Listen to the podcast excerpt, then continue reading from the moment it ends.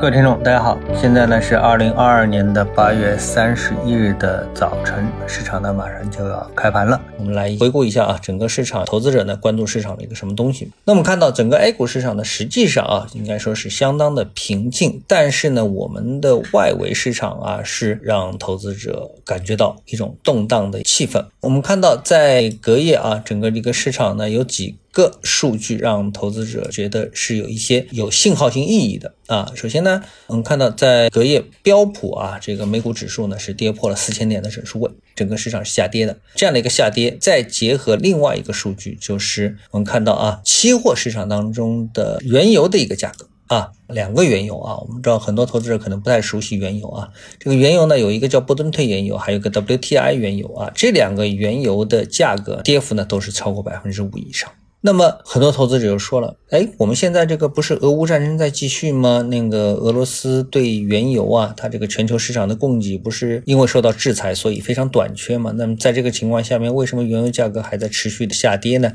处于一个低位呢？因为我们本来不是预期它应该是好好的涨一把吗？对吧？所以呢，这里面呢，其实就出现了一个新的一个问题啊，就这个问题是我们实际上啊，在全球的金融和股票市场上，大家的关注的焦点就是全球经济会不会衰退。实际上，大家已经是进入到一个衰退炒作，而不是一个繁荣炒作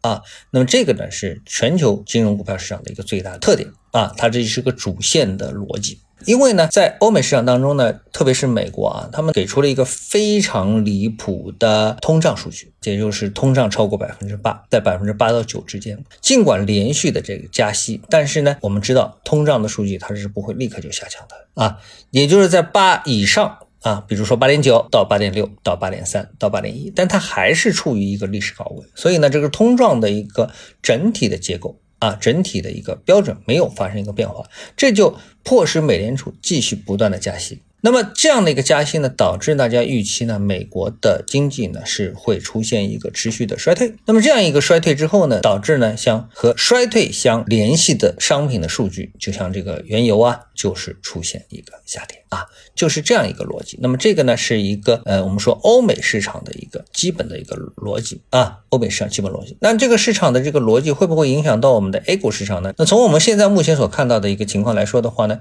哎，我们的 A 股呢，有我们 A 股自己本本身的一个逻辑啊，因为总体上，因为欧美啊，特别是美国，它有一个通胀的一个逻辑，所以呢，美联储呢是不断的加息啊。那么这个大家都看到了，但是呢，这个逻辑放到了我们中国股市当中呢，我们看到我们中国啊是持续不断的释放一种减息的信号。啊，减的当然幅度没有美国加息这么多啊，但是我们还是属于减，所以呢，在一松一紧之间呢，就变成了美股应该下跌，而 A 股呢应该上涨的这么一个让一般投资者啊非常矛盾的局面。那么这个呢，才是我们投资者所面临的一个最大的困惑。这个困惑呢，导致我们的投资人对市场的这个未来的预期啊，就非常的紧张，甚至于呢，很多投资者会出现一种恐慌。哎，这个 A 股啊，是不是会跌？但是呢，我们说啊，这仅仅是一种什么？是精神上的恐慌啊，有一点点那么个杞人忧天啊。因为毕竟呢，在我们的一个闭环的市场当中啊，我们是处于自我给力的状态。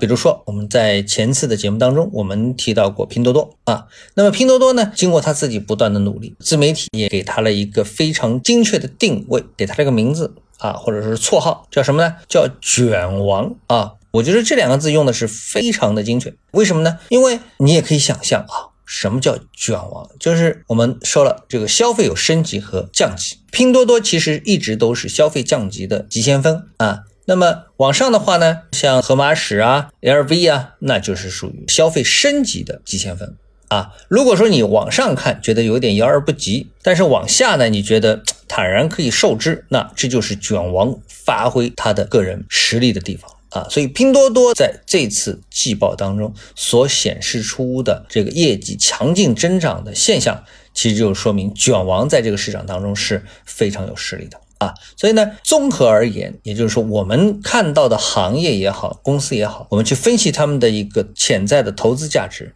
实际上有可能就是我们必须得跟卷王所靠的啊，也就是消费降级给行业所带来的收益要远远超过消费升级可能会带来的风险。这个呢，就是我们市场目前的主要的一个旋律啊。回到我们今天想跟大家透露的原则性的一个指向，就是什么呢？就是说原油的下跌，美股的下跌，海外市场炒作的是经济的衰退，而我们呢，货币是宽松的啊。那么在这种情况下面，个股的机会还是相当的丰富啊。这就是我们想今天继续跟大家强调的一个观点。好，谢谢各位收听，我们下次节目时间再见。